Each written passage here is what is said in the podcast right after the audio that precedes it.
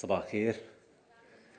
مبسوط أكون معاكم بعد غياب أربع سنين، ومش عارف عنوان العظة يمكن يفزعنا شوية، ما إلها حل، أو بالمصري بيقولوها ملهاش حل، خلاص قفلت بالضبة والمفتاح.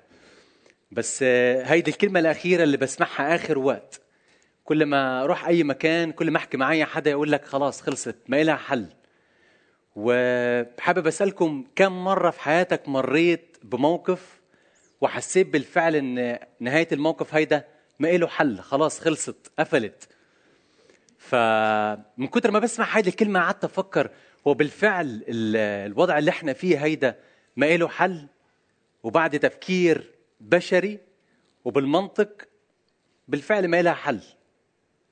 خليني أقرأ لكم واحد من أحب النصوص على قلبي من العهد القديم، سفر أخبار الأيام الثاني إصحاح عشرين. أه هقرأ من عدد واحد، المفروض القصة بتخلص في عدد ثلاثين، بس أه أنا هقرأ أحاول أقفي بعض الآيات في النص. القصة بتحكي عن شخص اسمه يهوشافاط، وعلى فكرة كان عنده مشكلة، ومشكلته كمان مثلنا ما لها حل. تعالوا نشوفوا كيف تحرك وكيف لها حل في الآخر. وأتى بعد ذلك بني مؤاب وبني عمون ومعهم من المعونيين لمقاتلة يهوشافاط. فأتى قوم وأخبروا يهوشافاط وقالوا له: قد خرج عليك جمهور كثير من عبر البحر من أدوم، وها هم في حصون تمار التي هي عين جدي. فخاف يهوشافاط. فبنشوف أول شيء عمل يهوشافاط أول ما عرف إن في ثلاث جيوش جايين عليه، خاف. وحول وجهه يلتمس الرب ونادى بصوم في كل يهوذا. ويهوذا هون مش مقصود بيها مكان أو شخص، بس احنا بنعرف بعد ما في عهد أولاد سليمان كان في المملكة انقسمت، في عندنا مملكة يهوذا ومملكة إسرائيل. فالمملكة اللي بنحكي عنها اليوم هي مملكة يهوذا اللي كان فيها سبطين من أسباط بني إسرائيل. فاجتمع بني يهوذا ليتضرعوا إلى الرب، مقبلين من جميع مدن يهوذا للتضرع إلى الرب. فوقف يهوشافاط في جماعة يهوذا وأورشليم في بيت الرب أمام الدار الجديدة، وقال: أيها الرب إله أبائنا، ألست أنت الإله في السماء، وأنت المتسلط على جميع ممالك الأمم، وفي يدك القوة والجبروت، فلا أحد يثبت أمامك؟ ألست أنت إلهنا الذي طردت سكان هذه الأرض من وجه شعبك إسرائيل، وأعطيتها لنسل إبراهيم خليلك للأبد؟ فسكنوا فيها وبنوا لك فيها مقدسا لاسمك، قائلين: إذا نزل بنا شر من سيف عقاب أو طاعون أو مجاعة، ووقفنا أمام هذا البيت أو أمامك لأن اسمك في هذا البيت، وصرخنا إليك في ضيقنا، فأنت تستجيب وتخلص. هأفي آية رقم عشرة وآية رقم أحد عشر، وهبلش من آية رقم اثنا عشر. يا إلهنا، ألا تقضي عليهم، إذ لا قوة لنا أمام هذا الجمع العظيم الآتي علينا، ولا نعلم ماذا نصنع، وإنما عيوننا إليك. وكان جميع بني يهوذا واقفين أمام الرب بأطفالهم ونسائهم وأولادهم. فحل روح الرب في وسط الجماعة على يحزئيل بن زكريا بن بنايا بن يعقيل بن متنيا اللاوي من بني أساف، فقال: اصغوا يا بني يهوذا جميعكم، ويا سكان أورشليم، وأنت أيها الملك يهوشافاط، هكذا قال الرب لكم: لا تخافوا ولا تفزعوا أمام هذا الجمع العظيم، لأن المعركة ليست لكم بل لله. انزلوا غدا عليهم، وهم ساعدون في مرتقى صيص، فتجدونهم في أقصى الوادي جهة برية يروئيل. ليس عليكم أن تحاربوا، وإنما قفوا وتمركزوا، فترون خلاص الرب معكم يا بني يهوذا وأورشليم. لا تخافوا ولا تفزعوا، اخرجوا غدا لملاقاتهم، والرب معكم. فانحنى يهوشافاط بوجهه إلى الأرض، وارتمى جميع بني يهوذا وسكان أورشليم قدام الرب ساجدين للرب. ووقف اللويين من بني القهتيين ومن بني الكورحيين ليسبحوا الرب إله إسرائيل بصوت عالي جدا. ثم بكروا في الصباح وطلعوا وراحوا وسمعوا كل اللي قالوا يحزئيل. وهم طالعين كان شو اللي بيقولوا المقاتلين؟ في عدد واحد وعشرين، آخر واحد وعشرين: احمدوا الرب فإن للأبد رحمته. فبنشوف من القصة ان في عندنا يهوشافاط وصل له خبر في ثلاث جيوش نازلين عليه. كل اللي عمله اول شيء عمل يهوشافاط خاف، وبعد ما خاف يهوشافاط بنبص نلاقيه بلش يصلي، وبعد كده بيحل روح الرب على شخص اسمه يحزئيل، وبعد ما بيحل روح الرب على يحزئيل بيوصل رسالة ليهوشافاط بيقول له انزل، الحرب هيدي مش لإلك، الحرب لإلي. ويهوشافاط سمع كل كلمة قالها يحزئيل ونزل، وبالفعل اللي صار ان كانوا نازلين عليه ثلاث جيوش، منهم جيشين تقاتلوا مع جيش قتلوه، اتبقوا جيشين اتقاتلوا مع بعضهم وقتلوا بعضهم. كل اللي عمله يهوشافاط نزل جاب السبايا وجاب كل اللي كانوا طالعين بيه على الحرب ورجع تاني. فكل اللي حابب اشاركه معاكم من هيدا النص هم اربع امور. اول امر، اول ما بنسمع عن يهوشافاط كانوا نازلين عليه ثلاث جيوش، اول شيء عمله خاف. واول صوره بتيجي لمخيلتنا كيف ملك او كيف قائد عسكري بيخاف، شو يا عم هيدا الملك ما بيستحق يكون ملك هيدا. ومن الصور النمطيه اللي ربينا عليها ان الرجال ما بيخاف، الرجال المفروض يكون قوي ليش بيخاف. فحابب اطرح كم سؤال عليكم يحاولوا يساعدونا نفهم هيدي النقطه. طيب لما اتعرض لموقف فوق امكانياتي وفوق طاقتي شو المفروض اعمل؟ ما خافش؟ طب لو مش هخاف شو المشاعر اللي المفروض تنتابني في وقتها؟ طيب هروح اعمق شويه، انا كمؤمن من حق اخاف؟ طب وهل خوفي هيدا مش دليل او مؤشر على عدم ثقتي بربنا؟ هجاوبك واقول لك المؤمن هيدا مش انسان، انسان فهو مش مصنوع من ماده فولاذيه، هو انسان. فالانسان هيدي مشاعر مخلوقه فيه طبيعيه، من حقه ان هو يخاف، ليه ما يخافش؟ ولكن عشان خاطر ما حدش يسوء فهمي انا بقول لك لما تتعرض لموقف خاف، بس ما تخليش خوفك يحسسك ان انت عاجز ويوقفك عن التفكير او يفقدك سلامك ويخليك تنسى ان عندك اله سماوي قادر على كل شيء. عارفين بس نخاف بنشوف انواع كتيره من الاشخاص حوالينا، في بني ادمين بتقف عند مرحله الخوف، وفي بني ادمين تانية بتروح لمرحله ابعد وابعد وتبص تلاقيهم اتفزعوا، وفي بني ادمين تانية بتحاول تدور على امانها في ناس حواليها او في في, في المال، في اي شيء، اهم شيء لاقي الامان. انا سؤالي ليك، انت من وين لما بتكون خايف من وين بتلاقي مصدر امانك او بتستقي امانك من وين؟ قعدت أفكر في آخر وقت في حياتي إمتى آخر مرة أنا خفت بالفعل، خفت خفت بتذكر من تسع شهور مضوا كنت عامل عملية بركبتي وما بقدرش أمشي، فكنت بمشي على عكازين، وكان عندي معاملة كان لازم أعملها أنا وزوجتي وابني، فكان في مركز لهيدي المعاملة موجود في مول، فقلنا بالمرة نطلع نظهر بعد اللوك داون اللي كان حاصل وقاعدين لنا سنة ونص في البيت، نظهر شوية نغير جو. فطلعنا رحنا على المول، وابني بعد سنة ونص حبسة مخنوق بقى ما صدق ليه مكان واسع بلش يتنطط وبده يركض، فزوجتي بتقول له سليم اقعد شوية، ما سمعش الكلام بلش يتنطط، قلت لها خلاص اتركيه سيبيه شوية خليه يركض براحته ويغير جو، وابني بلش يركض. وانا قاعد في الوقت ده كنت اخدت من المول كرسي متحرك بيتحرك بالكهرباء، فابني بلش يركض في ممر، وانا بلشت اشوف ابني بيركض ومش موقف، سليم سليم ما بدي يوقف، لحد ما سليم بلش يختفي من بين الناس، ومره واحده لقيت سليم اختفى من وسط الناس اللي كانت واقفه، وعشان الحق سليم كان لازم ادوس الناس، ما فينا ادوس حدا بعد اذنك لو سمحت. على ما وصلت لحد اخر الممر ما لقيتش سليم، كل اللي لقيته اربع ممرات، ممر يطلعك على الشارع اللي بره، ممر يطلعك على الطابق اللي فوق، وممرين يدخلوك على المول تاني لجوه. بسأل مراتي انت شايفه سليم؟ تقولي لا انا شايف سليم، انا مش شايف سليم يا رب، يعني احنا طالعين من البيت ثلاثه ارجع اتنين، كيف ابني راح فين وشو راح يصير له؟ وبلش الخوف بالفعل يمتلكني، وفي الوقت ده انا مش قادر اتحرك مش قادر اركض. الفكره والعبره اللي حابب اوصلها اني حسيت مع يهوشافاط بالفعل قد ايه كان خايف، كان عنده اولاد وكان عنده زوجه وكان عنده اهل ومسؤول عن شعب، فما تلوموه ما تلوموه ان هيدا الملك خاف. خاف بس ما تخليش خوفك يفقدك سلامك وينسيك ان إلهك قادر على كل شيء. حابب اسيب معاكم سؤال في اخر هيدي النقطه، شو بتعمل لما بتخاف؟ ومين اول شخص بتلجأ له بس تخاف؟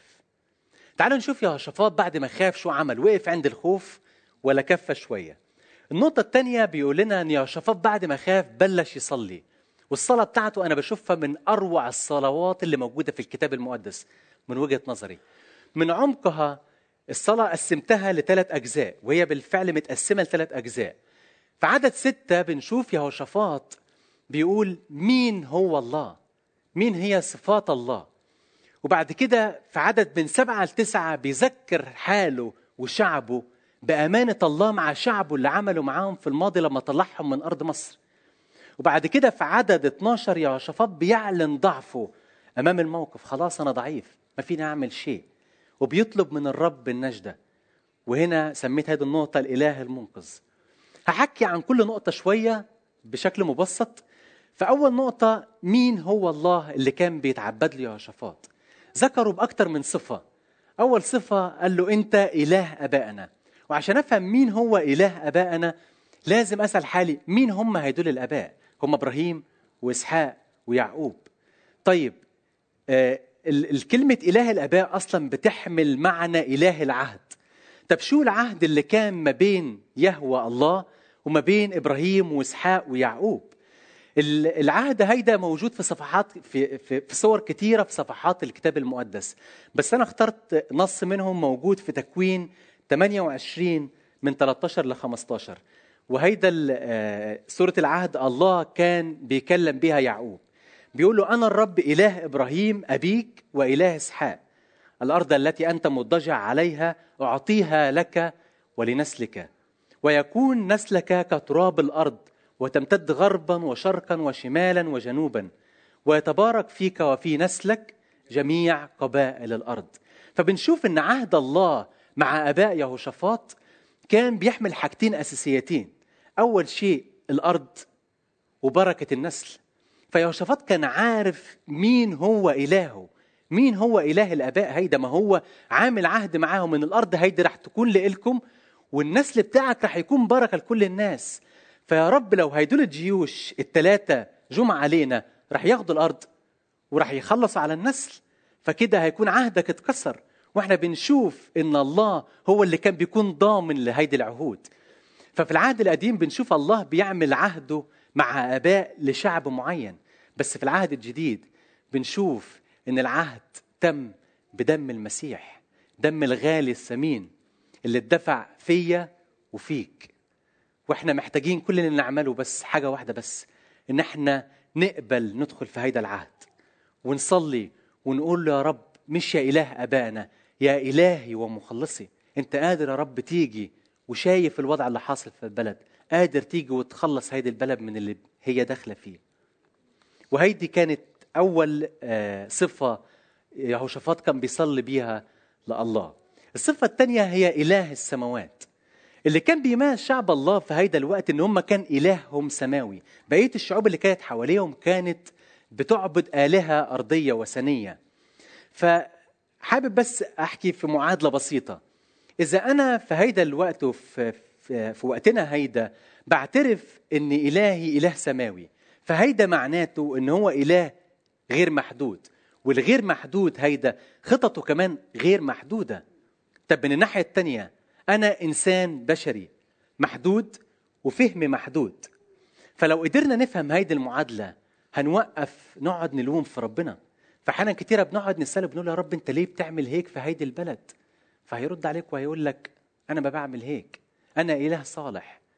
إله الصالح ما بيتجمع مع إله الشر، ما, بيح... ما, بي... ما بيسمح بالشر أصلا يحصل. ففي حاجة اسمها سبب ونتيجة. كنت بحكي مع أسيس حكمة في وقت مرة وقال لي في شيء اسمه السبب والنتيجة. فاللي بيحصل بس مش ما كانش في السياق هيدا اللي بيحصل في البلد، كان في السياق موضوع تاني. وقال لي إن النتيجة دايما بيكون لها سبب بي... هو اللي بيخليها تحصل. فاللي بيصير هو نتيجة لسنين طويلة من فساد. والبعض الآخر بيقعد يسأل ربنا بيقول له يا رب أنت ليه صامت؟ بس مثل ما قلت لكم من شوية في المعادلة اللي كنت بحكي فيها، إله غير محدود، خططه غير محدودة وغير مفهومة مع بشر محدود وفهمه محدود. احنا كل محتاجين نعمل شيء واحد، ان احنا نقف بثقة ونقول له يا رب أنا واثق فيك. نقف بثقة ونقول له مثل ما كان بولس بيقول له في روميا أحد عشر، يا لعمق غنى الله وحكمته وعلمه، ما أبعد أحكامه عن الفحص وطرقه عن الاستقصاء، لأن من عرف فكر الرب أو من صار له مشيرا أو من سبق فأعطاه فيكافأ، لأن منه وبه وله كل الأشياء. كل شيء من عنده، كل شيء به، وكل شيء منه. هيدي كانت المصطلح الثاني اللي استخدمه يهوشافاط وهو بيعبر عن صلاته لله. القسم الثاني من الصلاة اللي هو يهوشافاط بيعبر، موجود في آية من سبعة إلى تسعة. يهوشافاط بيعبر أو بيذكر حاله وشعبه بأمانة الله مع شعبه في الماضي. فبالرغم من أن الشعب هيدا كان شعب متذمر، وكان بيقول لموسى إلهك مش إلهنا، وهيدا المصطلح اللي استخدمه هيدا الشعب، إلهك جايبنا من مصر عشان خاطر يموتنا في البرية. وبالرغم من كده فضل يصرخ ويصرخ ويصرخ، والله سمع ليهم، بس طلعوا من أرض مصر بعد عشر ضربات الله وجههم لفرعون. نسيوا من هو هيدا الإله. وعلى فكرة ما تلوموا هيدا الشعب، لأن احنا أحيانا كتير قوي بنعمل مثلهم. نبدأ نصرخ يا رب يا رب أنا مش قد هيدي المشكلة، اتدخل وخلصها، وبس تتحلحل الأمور شوية ولا كأني بعرفه. وكمان اللوم بيزيد أكتر لو ما تحلتش المشكلة بالطريقة اللي أنا عايزها وعلى مزاجي، وكأننا إحنا الله، إحنا بنرسم ونخطط وهو مطالب إن هو ينفذ. هيدا هو دوره. عارفين من كتر ما بنفكر بشكل سطحي أحيانا كتيرة بتكون كمان علاقتنا سطحية. يعني بيكون ليا شيء عندي إليه، إليه هيدا حبيبي وصاحبي وأقرب حد ليا، ونظهر مع بعضينا وهو كل شيء. بس تخلص هيدا الشيء أو تخلص هيدا اللي طلبوا منه، خلاص خلصت العلاقة ما بيننا ونبقى نشوف علاقة مع حدا تاني. ومفهوم السطحية هيدا أحيانا كتيرة بنستخدمه مع ربنا، بنعمل هيك مع ربنا. بس يكون ليا شيء عند ربنا، يا رب يا رب، بس تبدأ تتحلحل مثل ما كنت بحكي من شوية. بنستأنف العلاقة لحد ما تحصل مشكلة تانية، وسميت هيدا الأمر العلاقات الاستئنافية. بدي أسألك، كيف أخبار علاقتك مع ربنا؟ لوين واصلة؟ هل هي علاقة طبيعية دايمة بين بي وابن أو بين ابن وبي، ولا هي علاقة استئنافية بس بلجأ له لما بكون محتاجه؟ وبالرغم من ده بيضل الله أمين بالرغم من عدم أمانتنا. عارفين يهوشافاط اللي بقول لكم صلاته من أروع الصلوات اللي أنا بشوفها في العهد القديم؟ اقروا عنه في صح ثمانية عشر، هتلاقوه كان شخص غير أمين. بس أنا مش هحكي القصة. أنا بتمنى منكم بعد ما ترجعوا البيت افتحوا سفر أخبار الأيام الثاني واقروا إصحاح ثمانية عشر وشوفوا يهوشافاط كان غير أمين كيف. أنا هديكم بس ملخص بسيط. في الوقت اللي كان بيحكم فيه يهوشافاط على مملكة يهوذا، كان في مملكة إسرائيل مثل ما قلت لكم اتقسمت. مملكة إسرائيل هيدا كان الملك عليها كان ملك اسمه أخاب، وهيدا كان ملك كتير فاسد، قتل، كان بيعبد آلهة وثنية، كان ظالم، كان بيعمل كل شيء فاسد. وبالرغم من كده يهوشافاط نزل يزوره في مرة، جره معاه، قال له تعال ادخل معايا حرب، دخل معاه الحرب وتنكر. وفي الآخر مش هقول لك يا أخاب كيف مات، لما تروحوا هتعرفوا كيف كيف مات أخاب بالرغم إن هو تنكر.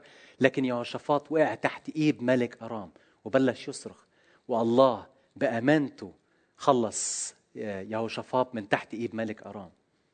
عايز أقول لكم شيء، يهوشافاط ما كانش أمين، بس الله كان أمين معاه، أنقذه مرتين من تحت إيد ملك أرام ومن تحت إيد ثلاث جيوش. أمانة ربنا ما بتوقفش على أمانتنا، لأن هو ما بيتغير. إحنا بنتغير بس هو ما بيتغير، ليس عنده تغيير ولا ظل دوران. هذا اللي كان بيقوله يعقوب عنه. صدقوني لو أنت مسنود على صديق هيجي لك يوم والصديق ده هيدير وشه عنك، ولو أنت مسنود على مصاري هيجي لها يوم وهتخلص. ولو عندك مصاري كتير افتكر دايما إن في إشياء ما فيك تشتريها بالمصاري. تذكر لو بتقدر تشتري مصاري، لو هتقدر تشتري بالمصاري لحظة من عمر حد غالي عليك وبتسند عليها. الجزء الثالث من صلاة يهوشافاط بنلاقيه في عدد اثنا عشر، وهنا يهوشافاط بيعلن ضعفه قدام الموقف. خلاص راجل وقف قدام حاله وعارف إمكانياته، أنا ما فيني أقف قدام هيدي الثلاث جيوش، وبلش يطلب النجدة من ربنا. والأجمل في الصلاة هيدي إن بيقول له يا رب أنا خلاص أنا عارف إمكانياتي، بس كل اللي هقدر أعمله أنا مش عارف أعمل إيه، بس عيني عليك. على فكرة طول ما علينا على المشكلة هتضل المشكلة مثل ما هي. في بني آدمين أحيانا كتيرة بيقعدوا يشوفوا شو اللي ورا المشكلة وشو اللي بعد المشكلة والتفاصيل المشكلة، وأحيانا كتير هيدي التفاصيل ما بتحصل، بس طول ما عينيك على المشكلة بتضل المشكلة دايما قدامك. وخدوا بالكم عشان أتفهم صح، أنا مش بقصد إن يكون عندك مشكلة تجاهلها، لا، ما تخليهاش قدامك وتفضل بس هي محور تفكيرك. حط عينيك على ربنا، اعمل مثل يهوشافاط، هو عمل هيك، حط عينيه على ربنا. مشكلته كبيرة بس عندي إله أكبر. جرب كده تحط عينيك على المشكلة أول شيء، أو جرب بس تحط عينيك على ربنا، أول شيء هتشوفه في عينيه هيقولك أنت مميز، أنت فريد، أنا ما بحب أبدا ولا بيرضيني أشوفك مذلول، حتى وأنت في وادي ظل الموت مثل ما كان بيقول كاتب المزمور لا أخاف شرا لأنك أنت معي. فهو مش هيشيلك من التجارب ومن الضيقات، بس هتكون إيديه حواليك، هو ده اللي هيعمله معاك.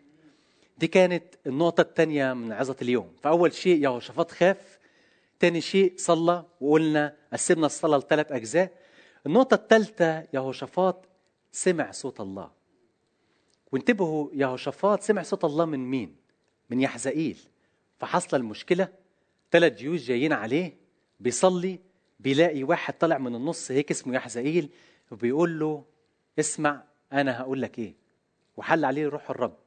طبعا الكتاب ما بيقول لناش كيف حل عليه روح الرب، فأنا بت... يعني بتصور المشهد إن أنا واقف، أنا مكان يهوشافاط واقف، وإجا واحد بلش يتكلم روح واعمل وسوي وما تخافش الحرب مش ليك.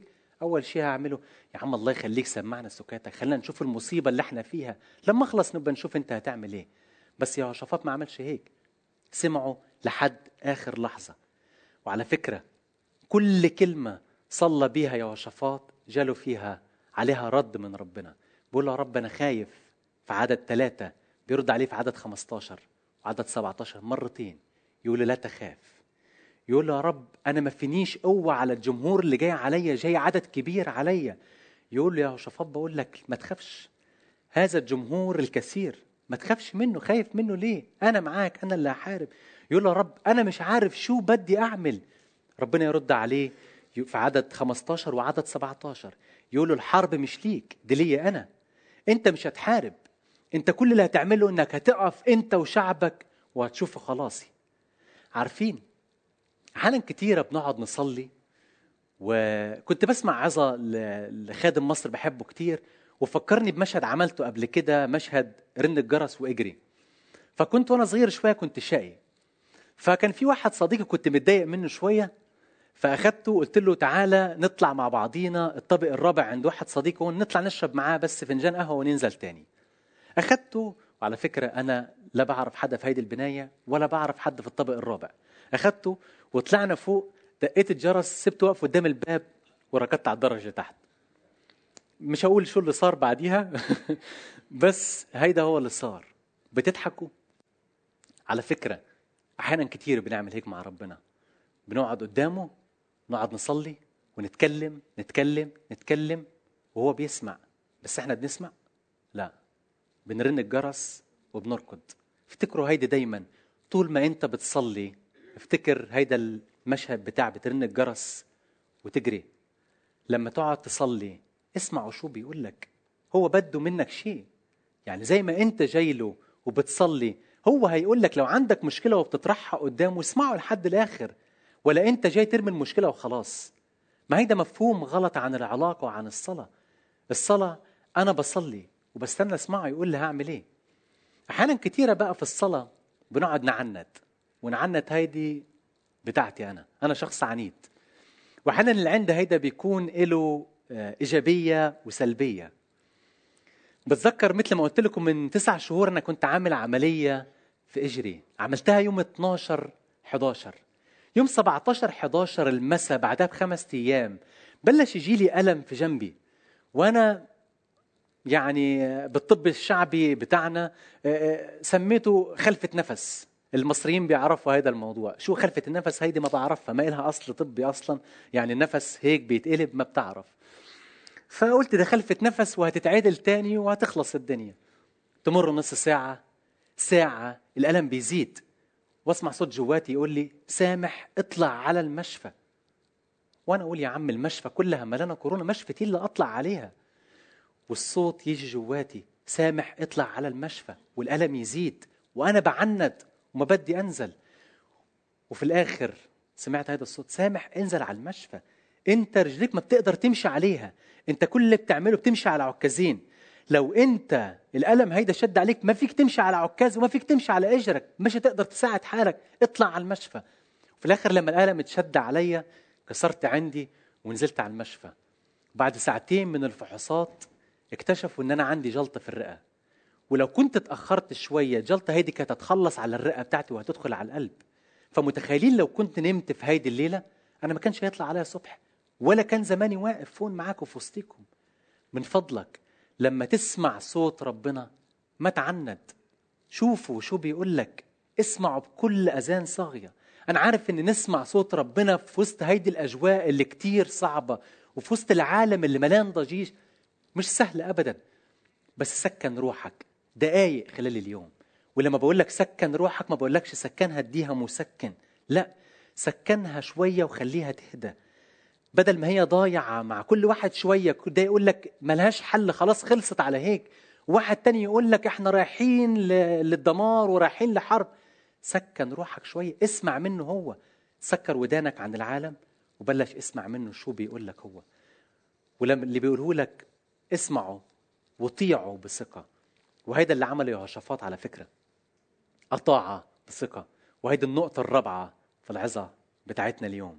فبنشوف مشاهد الطاعة بتاعت يهوشافاط في هيدا النص كتير، من أول النص لآخر النص بنشوف طاعة بثقة. فالثقة هي مش مجرد كلمة، الثقة هيدي مثل بتكون ماشي في شارع وبتلاقي بناء كتير فخم وجميل، وبتقعد تطلع على تفاصيله وعينيك مش شبعانة منه، هيدا هي الثقة. بس خد بالكم الثقة هيدي ما بتتولد، الثقة بتتبني، وهيدا البناء لما اتبنى اتبنى طوبة ورا التانية. أنا كل ما بقع في أزمة ولا في ضيقة بقعد أصلي وبشوف إيدين ربنا، ببني طوبة في حجر لحد ما بيكمل هيدا البناء، بيتبني بصعوبة وبياخد سنين من الشقة.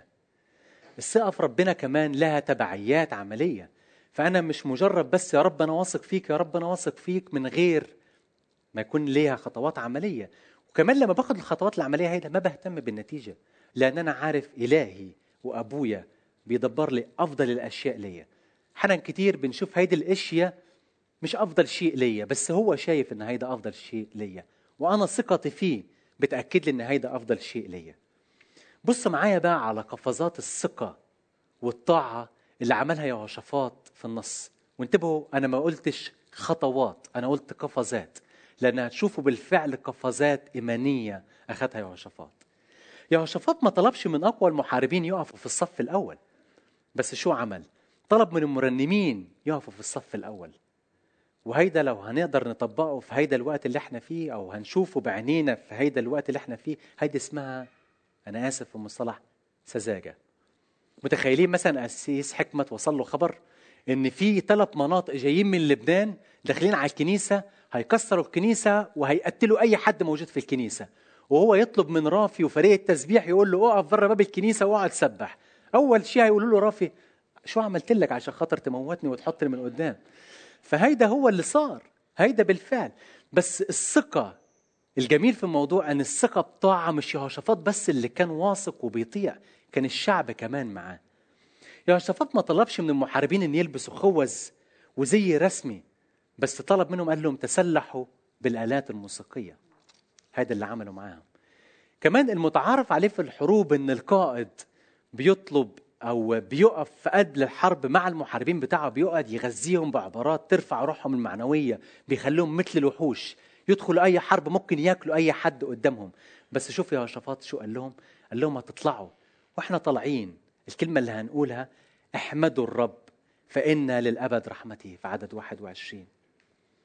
يهوشافاط كمان ما تكاسلش، سمع صوت ربنا واثق فيه وطاعه، بس الثقة ما بتخليني تكالي وانام. ما قالش للشعب خلاص ناموا وانتوا وانا هنام وخلاص ربنا هيخلصها، مش محتاجين نعمل اي شيء تاني هو هيخلصها، لا، هو عمل كل كلمة ربنا قال له عليها.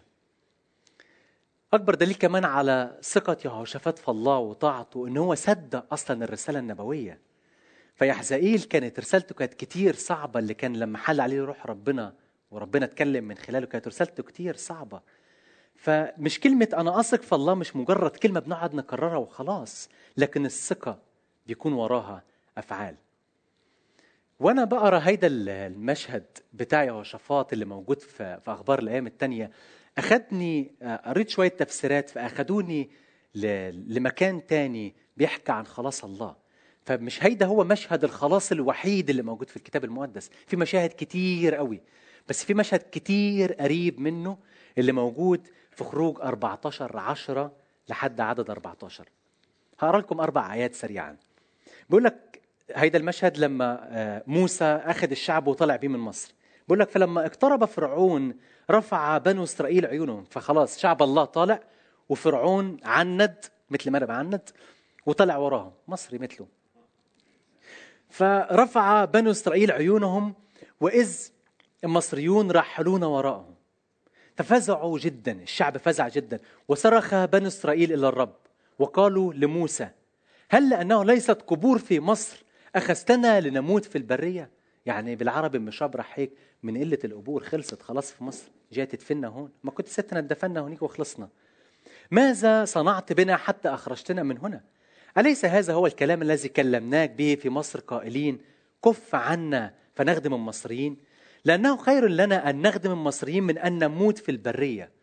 فقال موسى للشعب لا تخافوا، نفس الكلمات اللي ربنا وصلها، لا تخافوا كفوا وانظروا خلاص الرب الذي يصنعه لكم اليوم، فإنه كما رأيتم المصريين اليوم لا تعودون ترونهم أيضا إلى الأبد. اسمعوا الآية الأخيرة، الرب يقاتل عنكم وأنتم تصمتون. على فكرة كان هو هو نفس الشعب، الفرق البسيط إن هيدا كان نسل الشعب اللي مع يهوشافاط، كان نسل الشعب اللي طلع من مصر، والشعب اللي طلع من مصر الفرق التاني الشعب اللي كان طلع من مصر كان اتناشر سبت، بس هيدول كانوا سبتين. بس تعالوا شوفوا معايا الفرق بين الشعبين. الشعب اللي كان طلع من مصر شعب متمرد عنيد، بيقول لموسى انت جاي تموتنا هون، خلصت القبور في مصر جاي تدفننا هون. الشعب مع يهوشافاط كان شعب خاضع ومصلي، نزلوا كلهم على ركبهم وبلشوا يسلموا امورهم لربنا. الشعبين صرخوا، واحد صرخ الشعب مصر صرخ صرخة عدم ثقة، والشعب الثاني اللي كان مع يهوشافاط كان شعب بيسلم أموره ثقته في ربنا. أنا خلصت، بس حابب أسيب معاكم كم نقطة. من فضلك من حقك تخاف، خاف بس ما تخليش خوفك هو اللي يكون بيقودك، ما تخليش خوفك يمتلكك. وعلى فكرة هيضل ملهاش حل طول ما الخوف ممتلكنا. إذا بدك حل لازم تطلع شوية من خوفك وتذمرك ويأسك عشان خاطر تقدر تشوف ايدين ربنا شو بتشتغل. والهلة خاف مثل ما قلت لك، خاف بس ما تقلقش أو ما تخليش خوفك ينسيك إن عندك إله صالح. قوم صلي واسمع صوت ربنا. النصيحة الأخيرة اللي حابب أقولها، من فضلكم خلينا نوقف كلام سلبي، وخلينا نوقف نسمع كلام سلبي على بلدنا. خلينا نتنبأ على بلدنا إن البلد هيدي راح يحصل فيها استقرار، ربنا راح يتدخل، إله خطة وخطته هتحصل هتحصل بس هو بينتقي رجال وإناث. هل أنت جاهز؟ لو ربنا جه وقال لك أنا بدي أستخدمك، هل أنت جاهز إن يكون بيستخدمك ولا هلاقيك متذمر وقاعد بتلوم فيه؟ هيدي هي الأمور اللي كان بدي أوصلها.